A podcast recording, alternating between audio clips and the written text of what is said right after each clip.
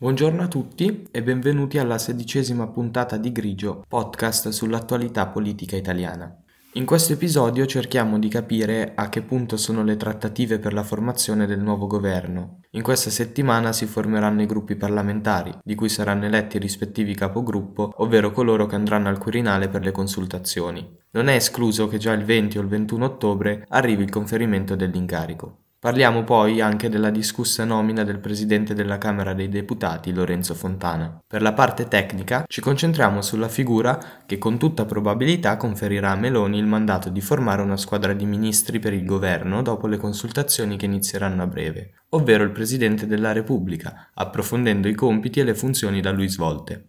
Secondo la ricostruzione del Post, in un articolo di sabato 15 ottobre, i media riportavano come le trattative sembrassero momentaneamente sospese per la tensione crescente tra Giorgia Meloni e Silvio Berlusconi. Quantomeno, per poter andare avanti, sembrava si stesse aspettando un loro chiarimento personale. Avevamo parlato nei giorni scorsi di come il no di Meloni a un ministero di prima fascia per Licia Ronzulli aveva distanziato le posizioni di Fratelli d'Italia e Forza Italia. Questo è emerso giovedì della settimana appena terminata, durante le elezioni del Presidente del Senato quando Ignazio La Russa di Fratelli d'Italia è stato sì eletto, ma i senatori di Forza Italia, seguendo la decisione del loro leader, hanno abbandonato l'Aula al momento del voto. Dunque sono stati alcuni voti dell'opposizione, non si sa di chi, a permettere l'elezione del candidato di Fratelli d'Italia. Alla Camera dei Deputati inizialmente sembrava Riccardo Molinari della Lega il nome per il centrodestra, ma nella stessa giornata di giovedì, quando non si è arrivati a eleggere il presidente della Camera, era poi uscito il nome di un altro leghista e già ex ministro, Lorenzo Fontana. Venerdì il centrodestra ha votato in modo compatto per lui, facendolo eleggere con 222 voti favorevoli. Il quorum era di 197. Lo stesso giorno un altro elemento era intervenuto e aveva fatto emergere di nuovo le distanze tra Berlusconi e Meloni. Come riporta il Post, dopo l'elezione di Lorenzo Fontana come presidente della Camera dei Deputati, Repubblica aveva pubblicato una foto il cui soggetto è un appunto scritto dal leader di Forza Italia il giorno prima al Senato. Su di esso c'è una descrizione dell'agire di Meloni, del suo modo di porsi con gli alleati e le parole scelte, come per esempio supponente, offensivo, ridicolo, hanno creato una discussione di una certa portata. A fine giornata era arrivata la risposta di Meloni, la quale aveva detto ironicamente che alla lista di Berlusconi mancava un punto, ovvero che lei non fosse ricattabile. Un riferimento non tanto velato proprio alla situazione legata al nome della senatrice Licia Ronzulli, o almeno questa sembrava la ricostruzione più plausibile. Per questo motivo i giornali nella giornata di sabato avevano parlato di un certo gelo, di uno stallo nelle trattative. Successivamente, tra la serata di sabato e la giornata di domenica, secondo la ricostruzione del Corriere, i due leader Meloni e Berlusconi si sarebbero sentiti telefonicamente per organizzare un incontro chiarificatore proprio oggi, lunedì, nella sede di Fratelli d'Italia.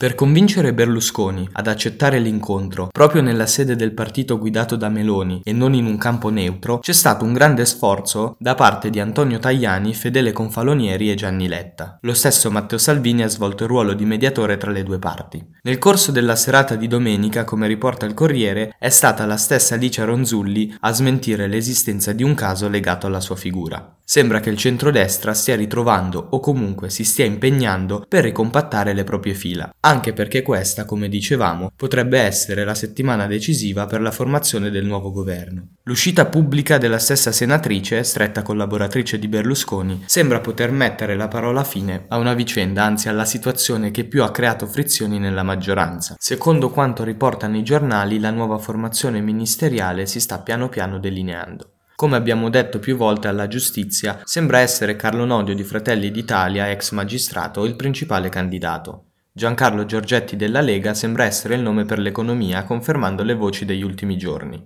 al Ministero dell'Interno, e ne avevamo parlato nella puntata dedicata alla riunione federale della Lega, sembra essersi consolidata la candidatura dell'ex capo di gabinetto di Matteo Salvini, ovvero il prefetto Matteo Piantadonesi. Per il leader del Carroccio si prospetta la carica di ministro delle infrastrutture. Cerchiamo di fare chiarezza attorno a un altro tema molto discusso di questo weekend. Come dicevamo all'inizio, Lorenzo Fontana della Lega è stato eletto presidente della Camera dei Deputati. La sua nomina ha creato non poco poche polemiche, soprattutto da parte dell'opposizione. Vorrei fare una premessa prima di affrontare questo argomento. L'intento del podcast è quello di chiarire, cercare di spiegare al meglio e appunto in maniera chiara l'azione parlamentare e governativa quotidiana. Il focus è sul predicato e non sul soggetto. Per questo motivo cercheremo di non entrare in discorsi riguardanti le personalità e i caratteri dei diretti interessati. Non possiamo però tracciare una linea netta e a volte, come in questo caso, il discorso riguardante l'azione tocca e si intreccia con l'individualità di chi la compie e quest'ultima componente diventa parte integrante del contesto in cui si svolge l'azione e diventa necessario, proprio nel rispetto dell'intento di questo podcast, soffermarsi sulla persona. Il ruolo a cui è stato chiamato Lorenzo Fontana è di certo una nomina politica, ha in sé un ruolo importante nella tattica dei partiti. Il fatto è che oltre alla componente politica è evidente anche l'importanza di questo ruolo. È una carica istituzionale, la terza nella gerarchia dettata dalla Costituzione italiana. Dirige, amministra, come abbiamo spiegato nella puntata precedente, tutto il lavoro della Camera che presiede. Deve dimostrare anche capacità trasversali di mediazione. La nomina di Lorenzo Fontana ha creato delle perplessità, soprattutto all'opposizione, per motivi giustificabili. Il Post, in un articolo di venerdì 14 ottobre, lo definisce noto noto per le sue posizioni di estremista di destra e integralista cattolico. È vice segretario della Lega dal 2016. Nel 2018-2019 è stato ministro della famiglia e della disabilità. Nel corso del primo governo Conte è stato agli affari europei e proprio in questo periodo, come riporta l'articolo, ha spesso espresso pubblicamente le sue idee ultraconservatrici su temi come l'aborto, l'eutanasia, il matrimonio tra persone dello stesso sesso e i diritti delle donne. Dopo la sua elezione è stato reso pubblico un video nel quale il nuovo presidente della Camera, mentre partecipava a un comizio, sembrava definire i bambini non europei come animali. Open ha chiarito la questione, mostrando come il video in questione sia stato alterato, il che ha distorto il significato reale di quel passaggio. In realtà, quando Fontana usa l'espressione animali, si sta riferendo a un possibile avvicinamento di Silvio Berlusconi al partito animalista. Il resto del video, con affermazioni violente e omofobe, è autentico. In un ruolo come quello a cui è stato chiamato Fontana, la capacità di mediazione, espressa tramite un linguaggio sì fermo e deciso ma anche e soprattutto neutro, capace di creare le condizioni giuste per un confronto corretto, che non porti a episodi di scontri verbali esagerati, è davvero fondamentale. Per questo non è stata apprezzata dall'opposizione, per cui è fondamentale avere un presidente della Camera quantomeno inclina al dialogo costruttivo, la nomina del vice segretario leghista. La speranza è che il ruolo a cui è stato chiamato possa con la sua importanza spingere Fontana a utilizzare un linguaggio adatto, libero da preimpostazioni estreme e nette, capace di portarlo a fare al meglio il suo compito.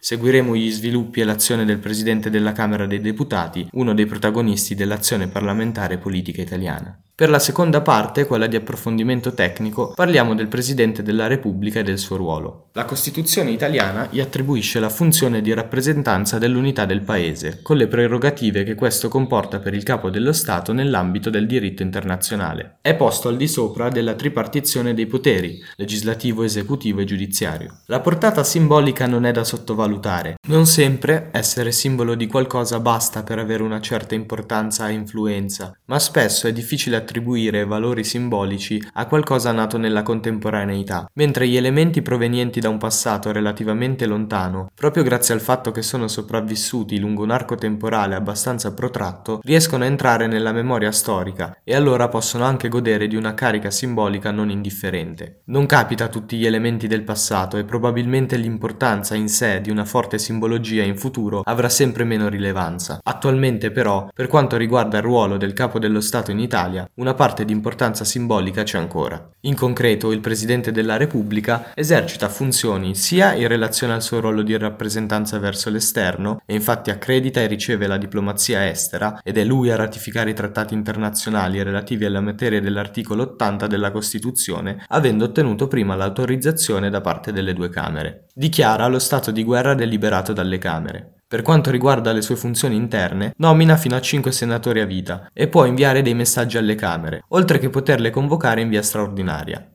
È il Presidente della Repubblica a sciogliere le Camere, può decidere anche di scioglierne una sola, a meno che non sia negli ultimi sei mesi del suo mandato settennale. Se però il cosiddetto semestre bianco, gli ultimi sei mesi di mandato, coincidono parzialmente o totalmente con i sei mesi finali della legislatura, può sciogliere ugualmente le due Camere. Ha inoltre il potere di sciogliere anche i consigli regionali e rimuovere i presidenti della regione. Indice le elezioni e fissa la data della prima assemblea delle Camere, dà l'autorizzazione alla presentazione davanti all'assemblea parlamentare dei disegni di legge governativi, promulga le leggi approvate. Lo fa entro un mese, anche se le Camere possono, facendo votare la richiesta e ottenendo la maggioranza assoluta, richiedere una tempistica inferiore.